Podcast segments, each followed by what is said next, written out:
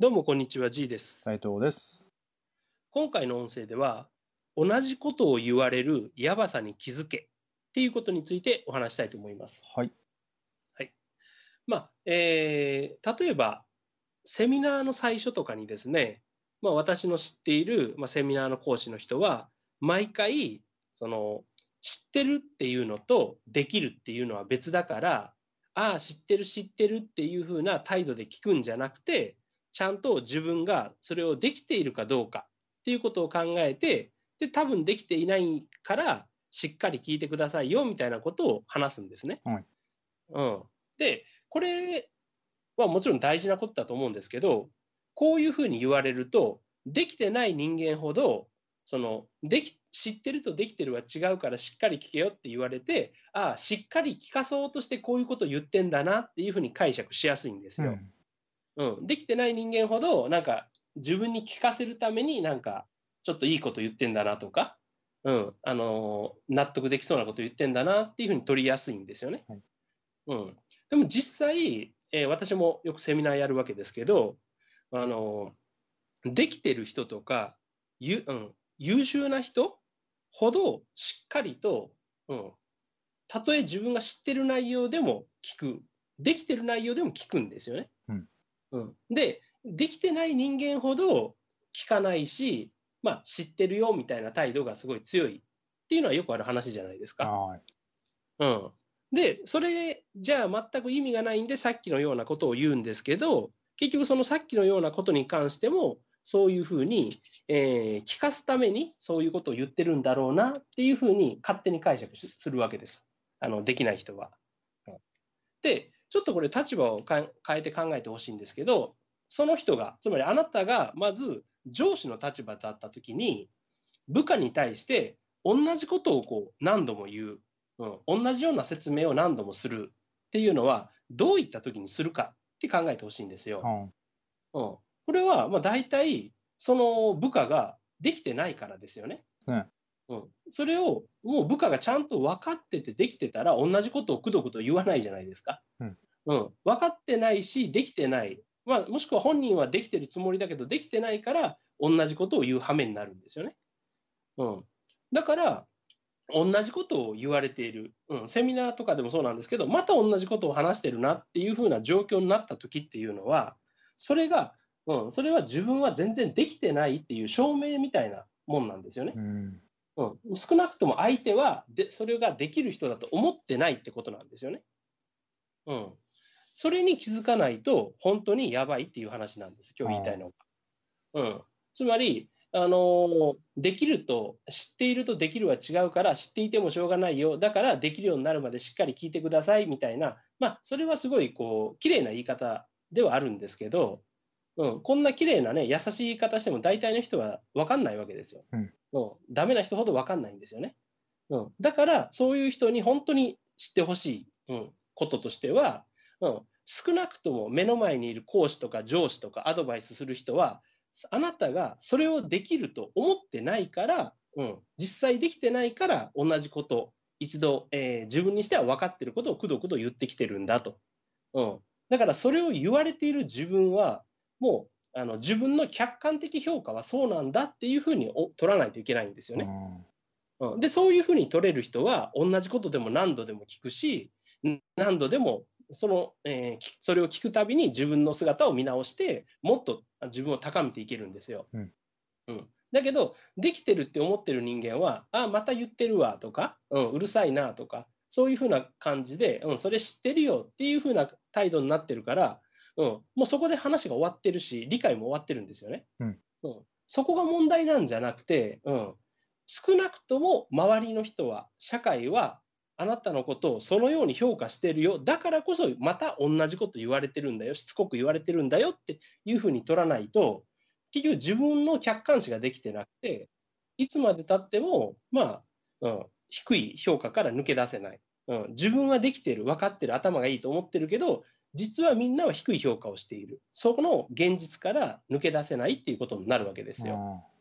うん、であの、大人になればなるほど、誰もストレートに、あんたは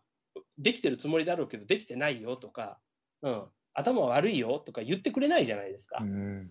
うん。まあね、上司なら言ってくれるかもしれないけど、それでもね、なかなか仕事以外のことは当然言ってくれないし、うん。まあ言うときもね、上手に言ってくれるとは限らないですよね。うん。だから、うん、若いうちはバンバン叱られて自分を磨き直すチャンスっていうのはあるわけですけど、年を取ってくると自分を叱ってくれる人がどんどん減っていく。そうすると誰も叱ってこないから自分が正しいというふうな勘違いをしてしまう。うん、特になんかね、えー会社の中でちょっと地位が上がったりして立場が上がっていくと、うん、ますます誰も自分の叱ったりしないから自分のやってることが許される。ね、少々遅刻してもいいんだとか、うん、そういうふうな勘違いをし始めちゃうんですよね。うん。うんその結果、最終的には嫌われる老害になっていくわけじゃないですか。はい。だから、いろんな機会、いろんなチャンスに自分自身の評価っていう、まあ、外的な、客観的な評価っていうのを、あのー知る必要があるんですよね。うん、その一因として、目の前にいる人が自分に向かって投げかけてる言葉は、もうイコールその人にとっての自分の評価なんだと。うん、だからすごく、えー、分かりやすく簡単な言葉で向こうが説明してくれたとしたら、ある意味、こいつはこのレベルで説明しないと分かんないやつなんだろうなって思われてるってことですよね。うん。うん、逆にある程度こう意を組まないと理解できないような難しい内容とかをそのまま喋ってくれてたらそれはまあ向こうの説明がちょっと下手なのかもしくはそれぐらい分かる人だろうっていうふうに思われてるかっていうことですよね。うん、つまり相手の口から出てくる言葉はイコール自分の評価であるというふうに捉えて考えれば、うん、少なくともそういうきこういうことは気をつけないといけません。こういうことは大事ですっていうのを言われた瞬間にあこれは俺できてないっていうふうに見られてるんだ。だからこんなふうに言われてるんだって取らないと本当に成長もできなくてやばいんですよっていう話なんです。はい。はい、で実際私もセミナーとかやってますとこう立場が上の人ほどそういうのを真剣に聞くんですよね。うん、もう会長をはじめとしてもう常務専務みたいなそのゆ役職の上の方の人はもうねすごく、うん、しっかり聞くんですけど地方のなんか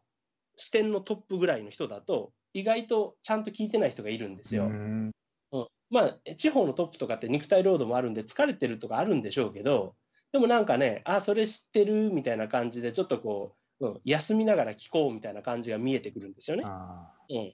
でも結局それね上の人ほどやっぱ聞いてるわけですから、まあ、これは鶏が先か卵が先かみたいな話になってくるかもしれませんけどちゃんと聞く人間だからその上の立場にいるんじゃないの？と。うんほどほどの立場になった瞬間に知ってる分かってるっていう態度で聞かなくなってるからあんたは地方トップ止まりなんじゃないの？っていうふうにやっぱ思っちゃうわけですよ。うん、でそういうふうに思うからこっちもそういうふうな人間に対しての話し方をしちゃうんですよねやっぱ。あ。そうすると例えば本当にレベルの高い話とか本当に大事な話っていうのは、うん、それはしっかり聞いてくれるトップの人間とかにはバンバンするわけですけど適当になんかね、えー勉強会の時間の間こう、えーセミナーの時間の間を流してるようなあの地方トップみたいな聞いてない人に対してはそんな話は当然しないわけですよ。うん。うん、逆にもうどうでもいい会話で、ね、コミュニケーションだけ取って終わるんですよね。うんまあ、それすらもある意味、うん、この程度の会話でいいっていう風なジャッジじゃないですか。あうん、こいつとはこの程度の会話をしてコミュニケーション取っとけばまあいいだろうって思思ってる、うん、思っちゃってる思われちゃってるってことですよね。うん、だからそういうふうに、うん、相手がこちらに向けて投げてくる言葉もちろんね何の意図もなくとかコミュニケーションのためっていう会話もあるでしょうけれどある程度年も取って立場も上の人間がねどうでもいい会話っていうのはなかなかしないんですよ。うんうん、一個一個に意味があったりするんですよね。って考えたときに、うん、やはり、えー相手の口から出てる言葉は自分の評価だと思って自分自身を高める材料にしなきゃいけないし、うん、でできている人ほどやっぱりそれをやってるのでそういうところを意識してですねちゃんと学んでほしいと。うん、なんかあの自分から例えばセミナーに参加したいって財布開いてお金払って来てる人はやっぱ聞くんですけど、うん、会社が用意してくれてるとか無料でもらったあの情報とかそういうふうな自分自身が痛みを発生させずにもらってる情報ってすごく雑に聞く人多いんですあ。よね。あうん、な結局それってあの知ってる知ってるだけを増やしちゃうんですよ。うん、で、ああ、それも知ってる、これも知ってる、ああ、俺結構知ってるわ、よかった、みたいな、本来の趣旨と全然違うところの着地点を、ね、あの得てしまって、で、結局何の役にも立たないってことになるわけですよね。はい、うん。まあ、それはね、全く意味がないんで、うん。特にこの意味があるないっていうのは、今の時代一番大事なんですよね。うん。あのー、今、少々ビジネスに失敗したからとか、少々ね、えー、お金がないからって言って、即飢え死にするとか、うん、即ね、えー、怪我の治療も受けられないっていう、そんなことはなかなかないじゃないですか。うん、だから生活の最低限って結構担保されてるんですよね。うん、で、さらに言えば、エンターテインメントとか、そういった楽しむものなんて、まあ、スマホ1台あれば、もう動画も見れる、漫画も見れる、音楽も聴ける、結構ね、あの何でも手に入るんですよね。うんうん、逆にそういったものがどんどんどんどん満たされた時代に、唯一自由にならないものっていうのが時間じゃないですか。はい、時間だけは限られてて、時間だけは増やせないんですよね。うん、で、その時間を、えー、自分の時間を増やそうと思うと、そこに大きな他の、えー、リソース、例えばお金とかがかかるわけですよね。うん、だから時間の使い方、チャンスを生かす、そういったことはすごく大事であって、そのためには無駄なことをしてる暇はないよっていうことです。うん、だからこそ、まあ、せっかく、えー、与えてもらった情報とかチャンスとか学びっていうのはうまく使わないともったいないですよっていう話でもあります。はい。じゃあ今回の音声は以上となります。ありがとうございました。ありがとうございました。